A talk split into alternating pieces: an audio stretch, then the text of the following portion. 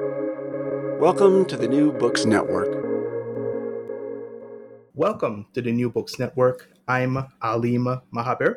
In this episode, we are very grateful to be joined by June Carolyn Erlick, who will be speaking on her book, Natural Disasters in Latin America and the Caribbean Coping with Calamity, published in 2021 by Routledge.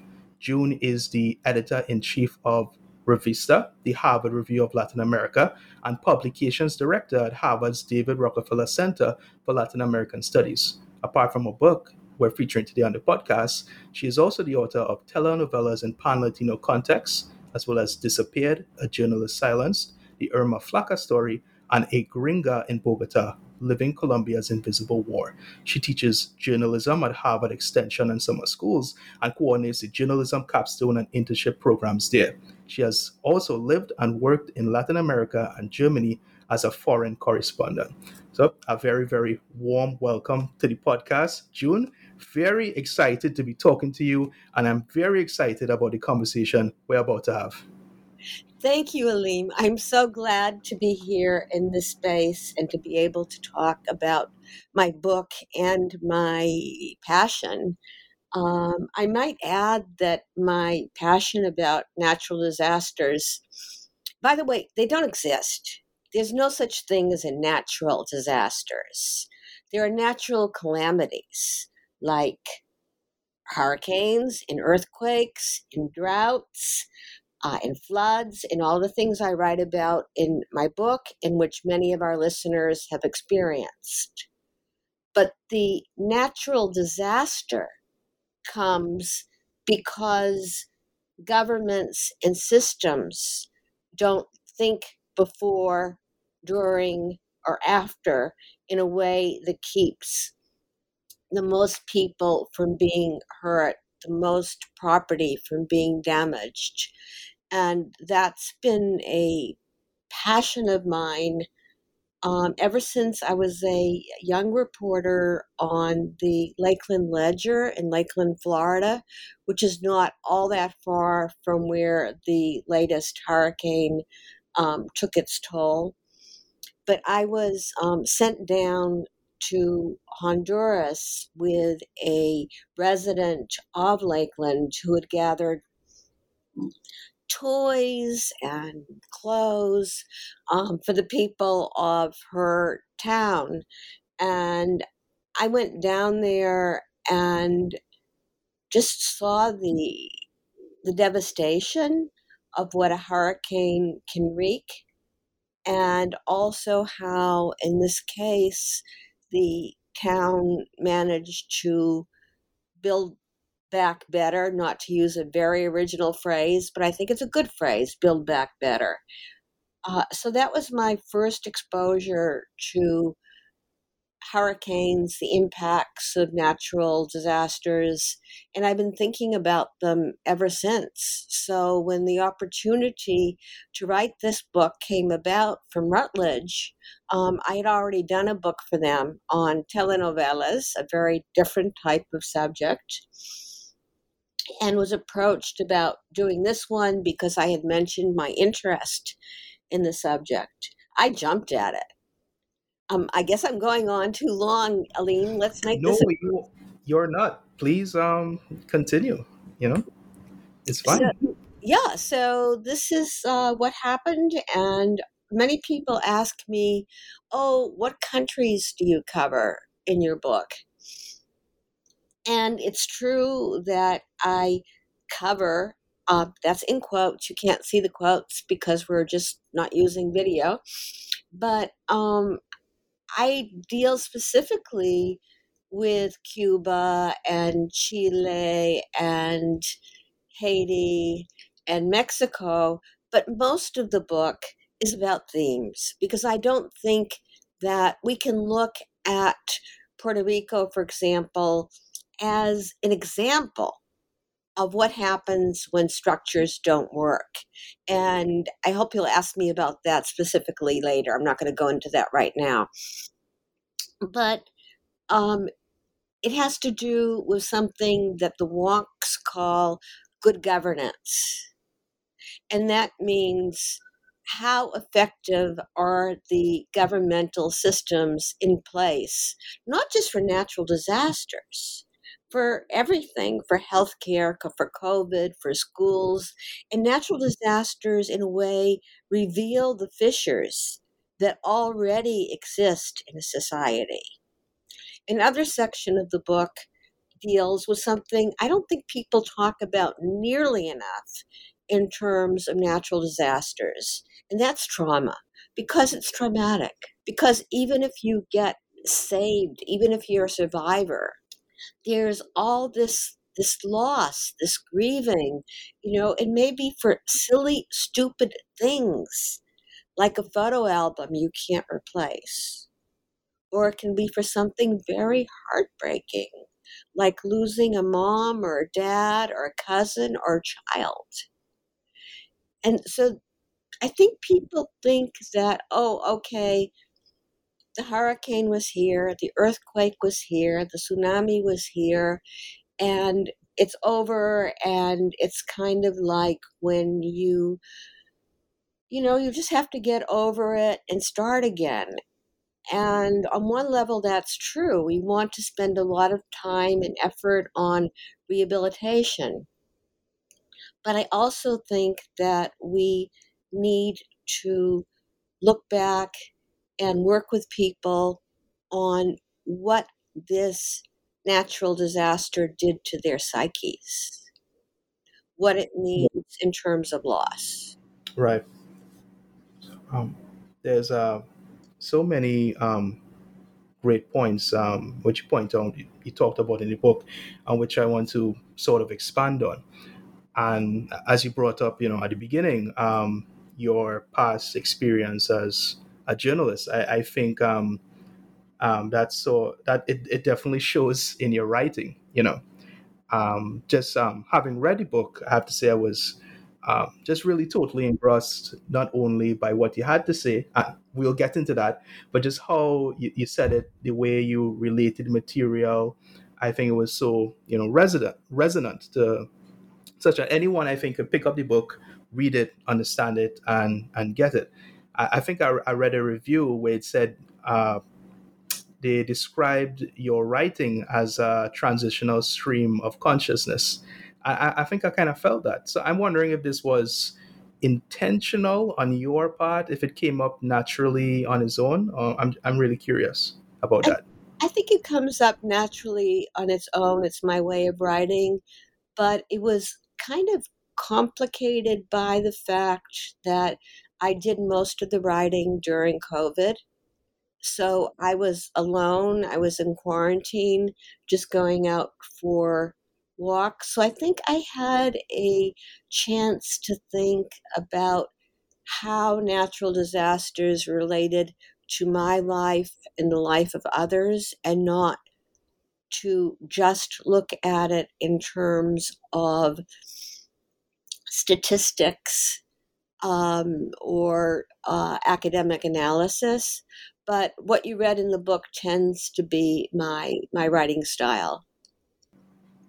Right, right. And I guess just expanding on that point, you know, I have to admit, um, many times throughout the book, I found what you had to say so, you know, emotionally um, resonant as well. You know, the way the way you relate people's uh, personal stories, their experiences. Um, you know, sometimes a very horrific trauma, uh, as you mentioned, they went through, or the families or community members went through uh, many times throughout the book, I um, found myself like crying. You know, as the first time I think I experienced that with a you know quote academic oriented book, and I, I, found this was especially the case with uh, the story of Omayra Sanchez, who you talked about, and maybe I'll let you speak on this. You know, for those who might not be familiar with this uh, incident, uh, why was it so important to feature Omayra's story and others like her in the book? And did, did you take special care in terms of how you feature them? Anything that you intentionally set out to do in depicting and relating their stories? Omayra Sanchez, um, I think, was for me a kind of watershed of seeing how incompetent structures could fail our children, our citizens. Um, Omaira was a 13 year old girl uh, in Armero, Colombia, which is in coffee growing country. And Omaira was just your, you know, normal, pretty good, happy student on the verge of adolescence. And she was trapped by this horrific landslide, which took 25,000 of 31,000 residents of this of this Colombian town. But what was different about Omaira's case is that her aborted rescue was televised. And I might add internationally as well as in Colombia. And so people, including myself, had the chance, had the opportunity to see this very dignified little girl with her gold earrings, studs, her black curly hair to see what she looked like, what she talked like. You can actually go on YouTube today and put in Omaira Sanchez and hear how, even in this moment of not being rescued, of these abortive attempts, she prays for her mother, she prays for her father, she talks to her mom. Um, she worries about being too fat, a very adolescent concern. Um, she was pinned between a steel beam and the corpse of her aunt. And she was very, very worried that because she was fat, that she was going to crush her aunt's body. I know it sounds a bit grotesque, but it's not. It's like it's total dignity. It's totally a child, a maturing child trying to be in the situation and the world was watching and they um, people could not get a power generator to her to clear out the water for a water pump. Um, there were doctors there but they weren't surgeons and they they said that the only way to get her out at that point was to amputate and they did not have the skills to amputate um, I this this really it really got to me. It got to me because as a television viewer,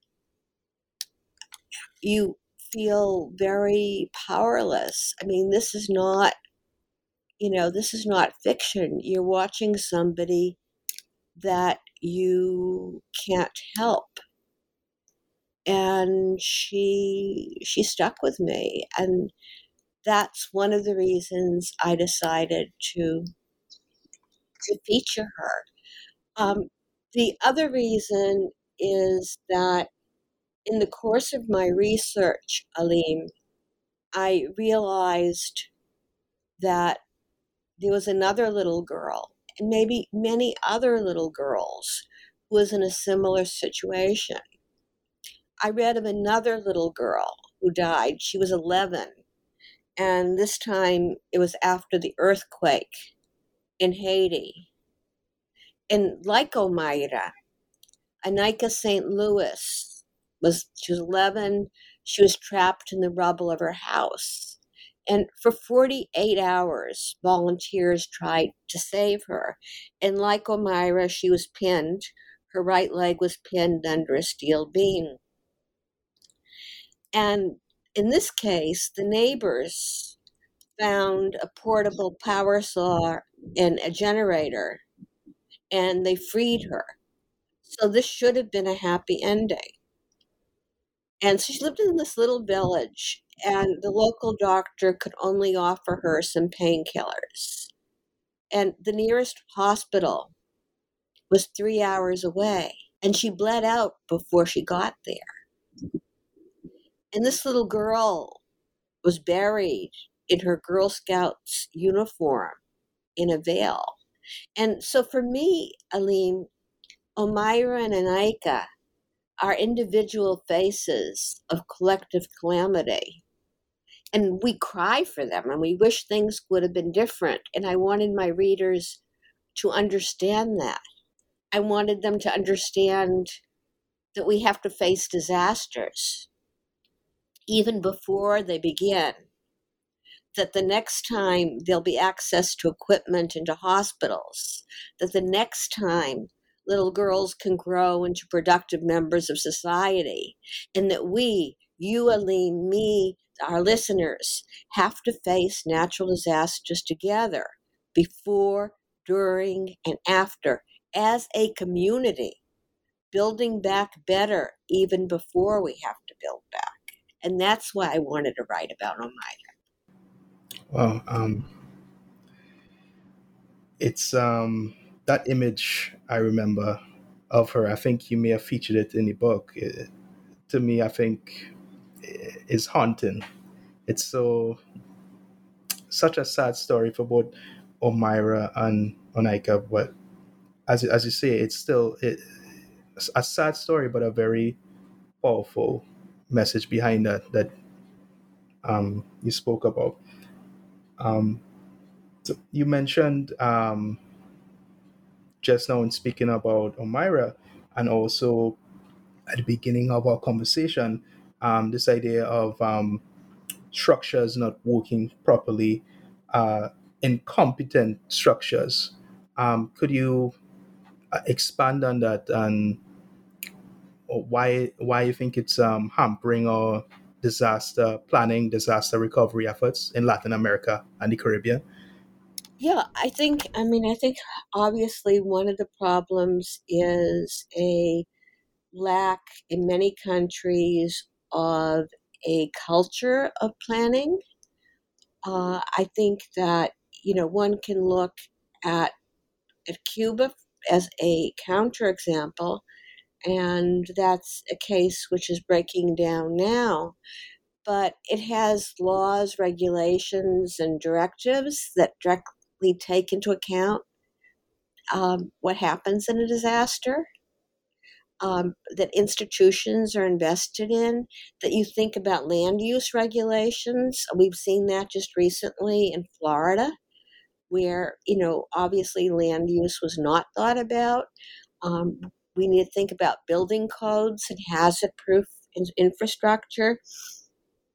You see in, in, in Mexico how time and time again, um, because of first in the first earthquake, because of faulty building codes, and in subsequent earthquakes, because of lack of conforming to these codes, and perhaps, as is now there are court cases, but um, corruption.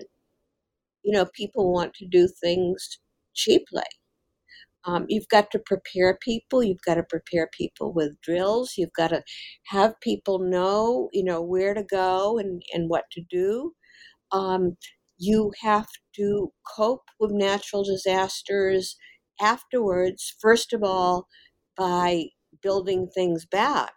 But more than that, to think about the emotional and traumatic impact of these disasters. You have to treat disasters before, during, and after as kind of a whole. And as I wrote about in, in the book, Aleem, uh, in Chile, Harvard has a pro- uh, has a project which are is trying to deal in a very holistic way with the outcome of the tsunamis there. Um, it's it's a way of thinking about community, and I think in this day and age we don't think enough about communities and what they mean and how to strengthen them. So, uh, in the context of disasters, um, why is community important? Why should we be, be focusing on that more? Okay, be first of all, because it's the communities who can respond to a natural disaster in a very you know immediate sense during the disaster. How you know how do you evacuate? Uh, what do you take? Where do you go?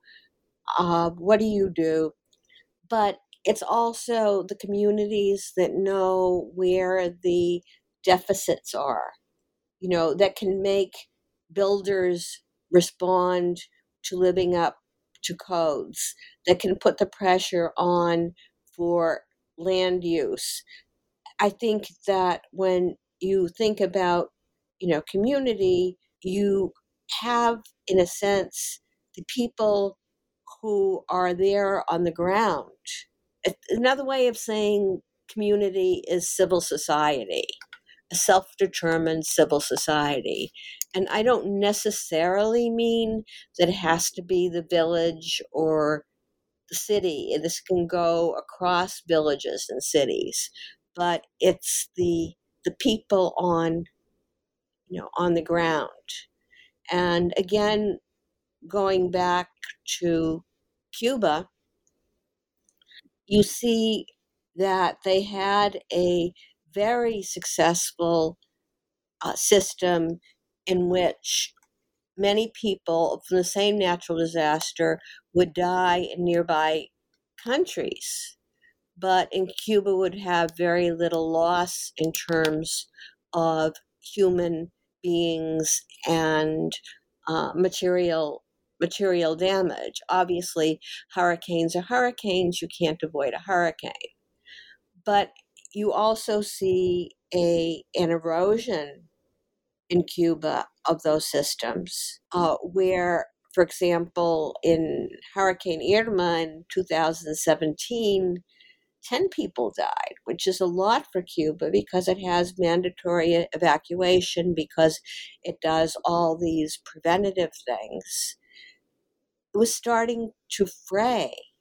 And then in 2019, and I went to Cuba and I talked to a lot of people about this, um, there was an unexpected tornado. I mean, Cuba's a land of hurricanes, it's not a land of tornadoes.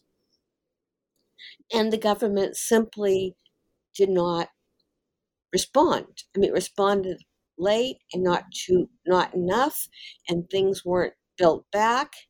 And um, it was just that the the system was starting to to fray. Maybe I'm not going to make any uh, prognosis there, but I think that, as I said before, natural disasters are barometers, and you see, you see how they are meaningful to civil societies. You, the very latest, just a few weeks ago, um, Hurricane Ian, there were small protests throughout the country.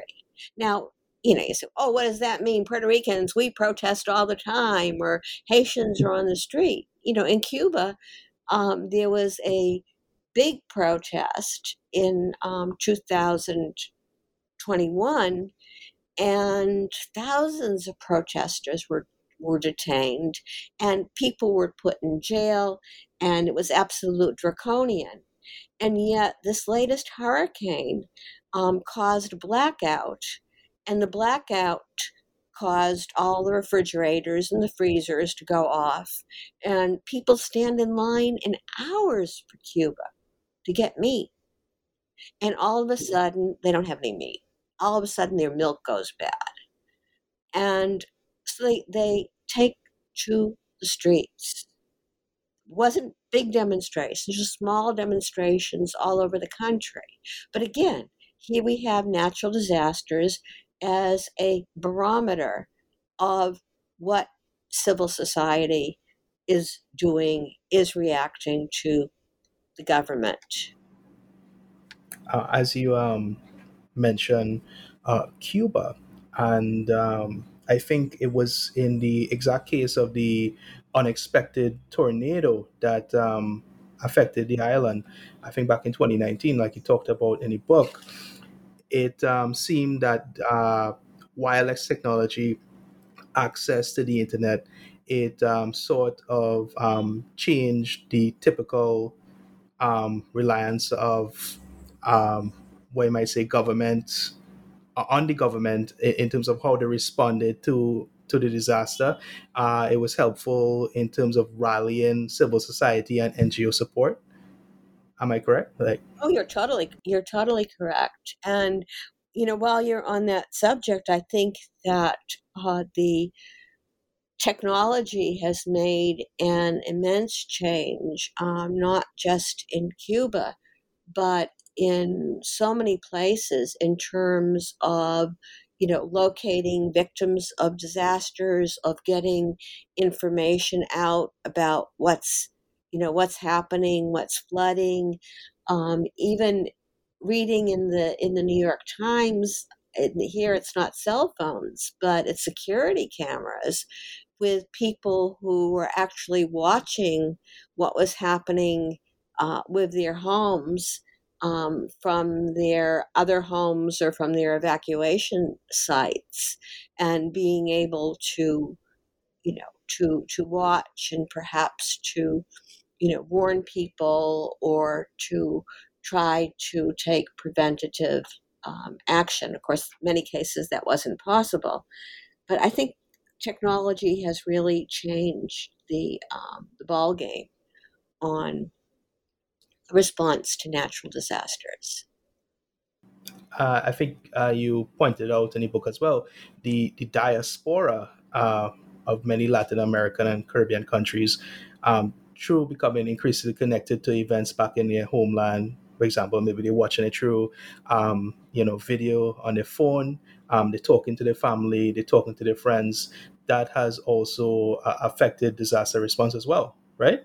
Definitely. And I think also, you know, you one of the things that we think about um, when we think about Caribbean communities, uh, there's very strong, you know, Haitian, Puerto Rican, uh, Jamaican, Cuban diaspora communities that these people not only can give help uh, in terms of you know material help to, to build back communities and to give support uh, for demonstrations or for public outcry. I think you see that very much in the case of Puerto Rico with the situation of the electrical grid that the diaspora community has been extremely vocal about that issue. But there's there's another thing, and this is not too much in the book. It's implied, but I've thought about it a lot afterwards. Is that for now, at least, um, the United States, um, England, or wherever these people are um, in the diasporas, uh, but I'll talk specifically about the United States. They're living in a a democracy in a place where they can have a voice, in a place where they perhaps live in a town where they're on a planning committee, uh, where they belong to a PTA, where they are much more aware, perhaps, of civil society power. And that is an experience that can also be transmitted to their brothers and sisters on the islands. You know, it's this kind of abstract but powerful, you know, yes, we can and we can have a voice. And I don't mean to imply that there aren't natural voices on the islands. Of course, there are, and very strong ones indeed. But I think, in terms of actual structures of how you get things done, of how you get beyond the protest, of how you use lawsuits, of how you use existing structures um, to um, to to make things better, to get codes, to make sure the codes are implemented. I think that's an important a role the diaspora is playing and can play even more strongly. I um, would definitely agree with you. Uh, they often help to you know elevate uh, the, the voices on uh, the homeland or, or, or the island. Um, and as you said, they help you know to to go beyond, um, you know, sort of tying in what you said about the uh, diaspora. I, I, remember there was an example uh, uh in the book about them helping to secure um, psychological um, psychologists, you know, to focus on the the psychosocial or psychological impact of natural disasters in the Caribbean. Uh, in some in some um, cases. Yeah, yeah. I, I think it's it's really uh, you know it's something that is so um, so important. Uh, one thing that I would really like to see though is that you know many people you know living in the United States in the in the diaspora, you know they have they have hard lives. You know they're they're working, they're sending back remittances, their lives are very full. Um, but I would like to see more of taking the time again to think about what is beforehand, what is our role, what can we do before the disaster hits. Um, because oftentimes so much um, we're very reactive, right?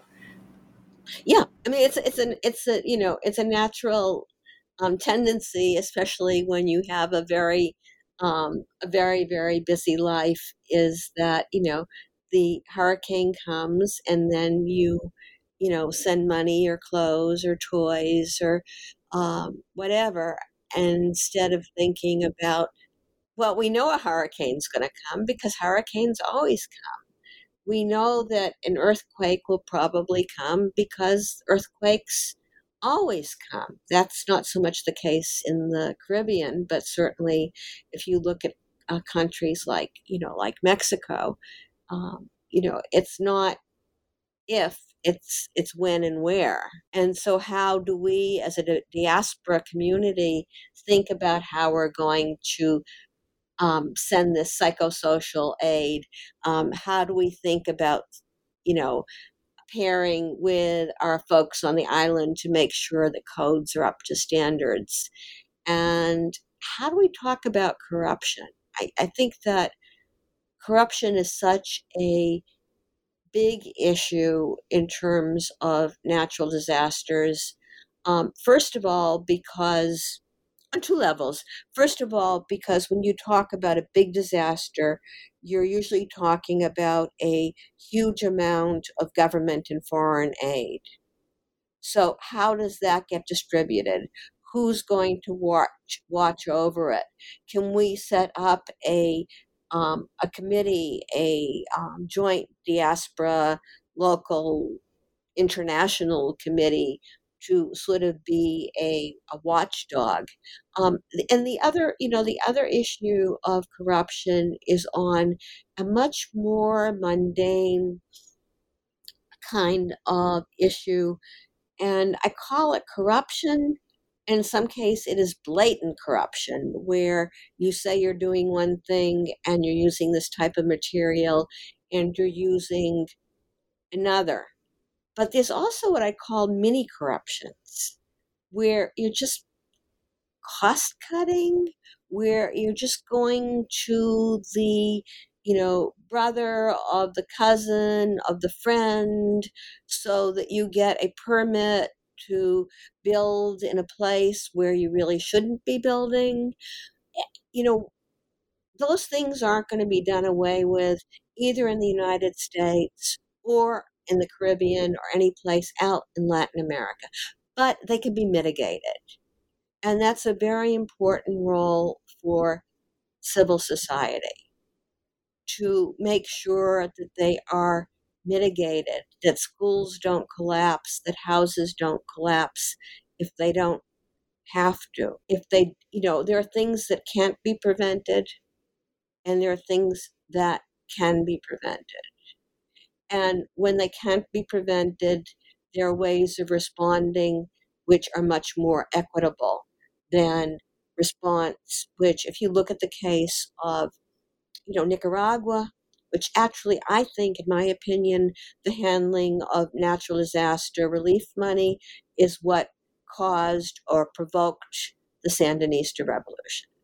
Because Somoza, who was the leader then, the dictator, just decided not to rebuild downtown and to build up where he and his cronies had money and just left everything a shambles and used the money for himself and his cronies and people just rose up. So you know i don't want to be a pollyanna and i know you can't fix everything but i think we have to think about these systems. We have to think about what we do about corruption and how we build in watchdogs um, we also have to think about how to make the judicial system responsive to cases uh, of mismanagement and corruption.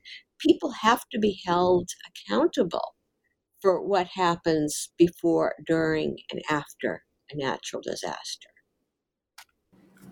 Right. I definitely agree with you there. Um, mini corruption, as you put it, is very rampant throughout the region. And uh, being from here in um, you kind of see it every day and you kind of get used to it and accept it but it's only when um, you know disaster strikes that you see you know the the result of that you know i guess social acceptance of um, the uh, corruption you know playing out and just the dire consequences it can have and uh, I guess tying in um, to what um, uh, you said just now, you know, and as you brought up in the in the Sandinista example, you know, if uh, reconstruction is ineffective, uh, it, it, doesn't work. As you said, um, they left the rubble there in the downtown um, for extended period of time, you know, and as we see, if if it's handled in an inequitable way, as you brought about in the book, if it favors certain groups over others, are you showing the book time and time again that natural disasters it can be a catalyst for protests and outright revolt? Right. I, am wondering if you could speak on this more. Yeah, I also I want to you know I don't want to sound like a downer, so um, I want to look at Puerto Rico for a minute. And um, you know, we after Hurricane Maria, uh, people really, I think, went to bat to say, you know, that the number of deaths uh, had, you know, was much more than the government was saying, and that, um, you know, that the, you know, basically getting out the, the leaders of the um, government uh, because of the fact that so many thousands of residents were left um, without power or water, that the deaths were underestimated. And so you had that situation. But now, you know, just really recently, you know, Hurricane Fiona caused widespread flooding and it left again hundreds and thousands of residents without water or power. So you know, rebuilding structures from Maria and now from Fiona um, have been held back by technical, political, and financial challenges. And I'm not going to put myself on the radio show saying corruption, but yes, corruption, um, and that no government authority has sufficient resources on the ground in Puerto Rico um, to conduct a real assessment and or to react swiftly to disaster. So this is this is a case of failed structures. Um, and then you have okay, so you have something which is supposed to mitigate these failed structures, which is a U.S. Canadian consortium, and they received a 15 year contract to transmit and deliver power to customers. So LUMA, as it's called, was supposed to upgrade Puerto Rico's grid with billions of dollars in U.S. federal support. But you know the electricity continued to go out. Um, with Fiona, there was a you know major major blackout for a long time. Um, critics um, have called the company quote secretive and corrupt. End of quote. Those aren't my words. Whether I agree with it or not is besides the point. But you also have, and I think this is really interesting, you also have labor groups, environmentalists, and academics who are beginning to offer comprehensive alternatives. Like there's one called eh, Queremos Sol, We Want Sun, and this is a proposal to install distributed solar power across the island. That is, thinking about systems to reduce Puerto Rico's dependence on fossil fuels and what they see as incompetent private administration. So here you see the community drawing together to find solutions. Now, I would suggest that that's really effective, but it has to go hand in hand with legal and judicial actions to make sure that administration does not continue to be quote unquote incompetent. You can't just put into place wonderful alternatives without making sure that they have the legal bones. Otherwise, it's just going to be a few houses here and a few houses there. And you know what? The next hurricane comes and people are going to be without water and power all over again. Well, um, sort of building on on the um, points you just made, uh, I want to bring up uh, a reference uh, to the aftermath of the 2010 earthquake uh, in Haiti um, that you uh, featured in the book, and you featured this quote as well, uh, in which Danticat, uh, the famous Haitian um, writer, she posed the question what if rural entrepreneurs, women's organizations, and peasant farmers who face the brunt of diminishing food production, environmental uh, degradation, deadly hurricanes, and climate had been integral players in the reconstruction plans. She asks, What if uh, those things did not happen? Those uh, voices uh, were not heard. And as you say, um, towards the, the end of the book, but it is always the poor who have the flimsiest houses and who are the most vulnerable in times of crisis. The disadvantaged are experts at coping with calamity their voices uh, must be heard. And as you um, you know pointed out just now, uh, you pointed to you know case study of a situation where we might be get getting better at integrating people and having their voices heard and listened to in the disaster recovery process. You know, moving forward in an innovative way and a new way to ensure inclusiveness and participatory, participatory decision making. I'm wondering if you could, um, you know, touch on that more. In what ways are we getting better, and in what ways we might still need to improve?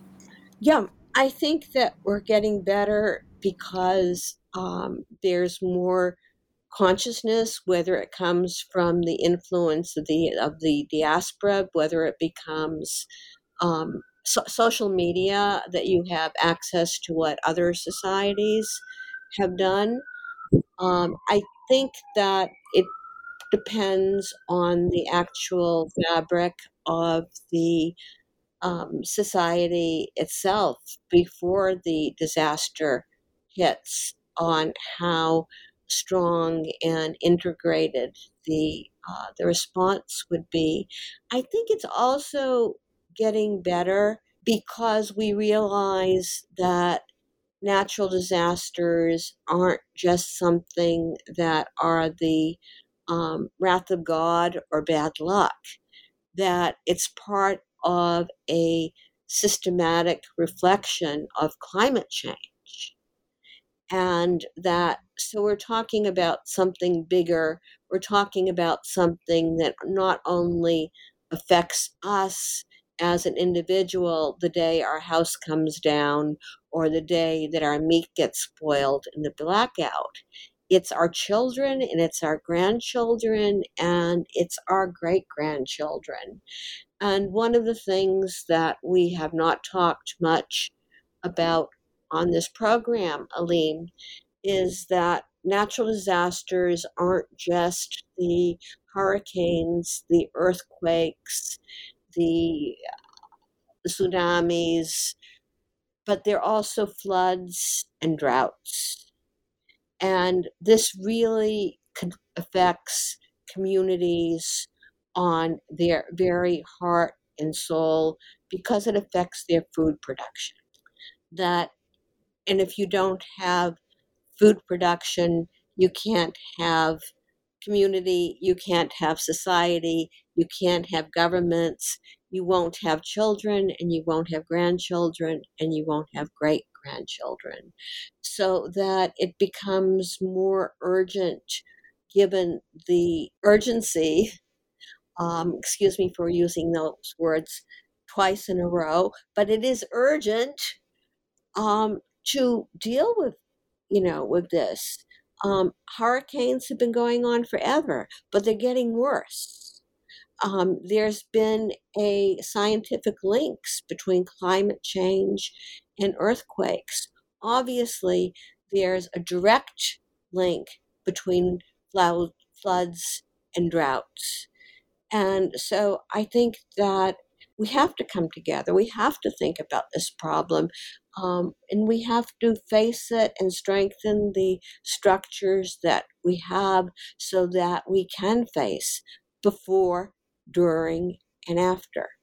One of uh, the points you, you brought about just now is the idea of the collective being affected, the community being affected. Uh, you said uh, their hearts and souls, and I think you talked about that in relation to their livelihoods. But another way in which their heart and souls might be affected might be very um, literally on the, the mental uh, distress, the mental trauma, the shared trauma on the collective memory of those who experience uh, natural disasters. Uh, I think you dedicate an entire chapter on this in the book. Uh, and I'm hoping uh, you, you might be able to expand on, on these ideas more. Definitely. Um, you know, trauma causes um, depression, it causes mental instability, um, and there actually have been studies done that women who experience uh, trauma while they're pregnant can pass that trauma trauma down to their fetuses. Um, this goes into the productivity of a society, of the way society thinks about itself. Um, people who don't live up to their potential, the kids in school who are always fearful, um, it's very similar to what we're experiencing, I think, in the in, you know in the United States with the school shootings. This this constant sense of apprehensiveness, this constant sense of of trauma, of collective mourning. That there's nothing wrong about mourning, but when it it stops you from acting, then there is, and there has to be a way to you know, to deal with this. And I've been very surprised at how long these, you know, memories and these these fears um, linger. Um, over the summer, I was in Portugal for the first time, and people were still talking about the earthquake. Well, the earthquake happened in the 1500s and this is not people who know I wrote a book on natural disasters. It just comes up in conversations because it really destroyed uh, it destroyed Lisbon. On a similar note, and perhaps a more positive note, um, I was in Puerto Rico when the uh, earthquake happened uh, a couple of years ago, and um, I was in this uh, town in the south of, of, Puerto Rico and going to visit the uh, the camps that had been built up with refugees from people whose houses weren't good enough to stay in. and there was this really elaborate um, tent um, up on a hill, and it was, you know, it had a little kitchen in it, and you know, it was sort of laid out like kitchen, dining room, etc. And it was in this had a beautiful view um, of the ocean, and um, I said, I said to the woman, "Well, how did you, you know, why did you decide to um, to come here?" And she said to me, Oh, well, you know, in the last earthquake, there was a tsunami. And, you know, all over the island, I've been told, you know, Puerto Rico generally doesn't get earthquakes. And, uh, you know, we're used to hurricanes and not earthquakes. And I was taken aback by her reference to the last earthquake. And I didn't say anything to her. Um, I w- I didn't want to embarrass her or embarrass myself. And so I went back and I went to, uh, to Google. And I asked Mr. Google, okay, you know, earthquake, Puerto Rico, tsunami. It was 100 years ago. And yet, you know, she had been taught in school or by her parents, you know, that what you want to do in an earthquake, there can be a tsunami, and you get to the highest point you can. So it's both um, something that goes two ways. It's uh, mentally taxing um, because of anxiety, because of trauma, because of depression, but there's also a collective memory of what you have to do. Right. And um, I think in the book also, you touch on post traumatic stress, but also the idea of post traumatic growth. So I'm, I'm wondering, um, what do you personally, or, or the book might have a say in getting planners, regional, national, local government leaders, and those that are responsible for managing managing disasters to do more, to think more about how not only to avoid the post traumatic stress, but also to encourage the post traumatic growth as well. Yes, I think that's a very, uh, that concept isn't mine, um, but it's one that I very firmly believe in, and it's what calls people to to action. That people come out of when I was talking about anxiety and about depression, um, I was talking about post traumatic stress. I wanted to avoid the use of that clinical term because I'm not a I know I used it a lot in the book, but I was quoting people. Um, for my own, it's it's anxiety, it's depression, it's the things that keep you from being a productive member of society. But on the flip side, they can, and I think you've seen this in in, in, in Puerto Rico, um, it can mobilize you to grow, to fight. You know, and you know you lose something and you can mope about it and you can be paralyzed or you can say nunca más never again. And well i think we're um, nearing the end of the interview june. Um, so many great ideas uh, insights uh, were shared. Uh, as we end the interview um, i'll ask so what is the key takeaway um, that you want um, you know readers potential readers to know about the book as we end off? I want them to know that natural disasters aren't natural that there are governmental and structural reasons that they become a disaster instead of a calamity. I want them to know that there's something they can do about it by strengthening systems again, and I'm tired of using the phrase before, during, and after. And that's very important. I want them to understand that natural disasters aren't just isolated events. They're part, they're a syst- systematic part of climate change. And I want them to understand that if they want their children, grandchildren, and great grandchildren to live in a better world or maybe even to live in a world that they have to do something about this problem very proactively. I want to thank you for being here, Aleem. It's been a real pleasure to talk to you and to have your great questions. They've been very thought provoking. Thank you. I appreciate um, your responses. Uh, it's been equally thought provoking as well. And I think uh, that's a really uh, good note to end on.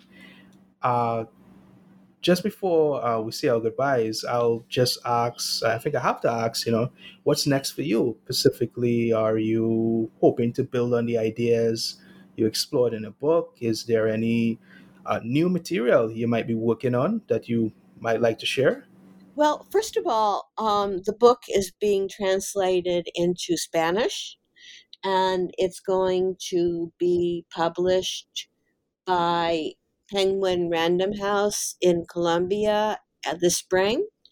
So I think that will be an opportunity for a whole new group of readers, many of them in the Caribbean, to have access to the ideas there. And I plan to continue to write and speak and think about the subject for years to come. Thank you, Aleem. Great. And apart from the uh, Spanish version, can you let everyone know where they might be able to access your book? Sure. Um, on Amazon or directly from Routledge. Great. It's as easy as that. It's easy. Uh, so um, it has my personal recommendation. I've um, read it and thoroughly engaged with the ideas you explore, and it was um, a fantastic conversation actually talking with you about it. And uh, maybe when you write your next book, we could uh, talk again. I'd love to. right. Well, June, uh, goodbye, and it's been great. You have a good one. Thank you.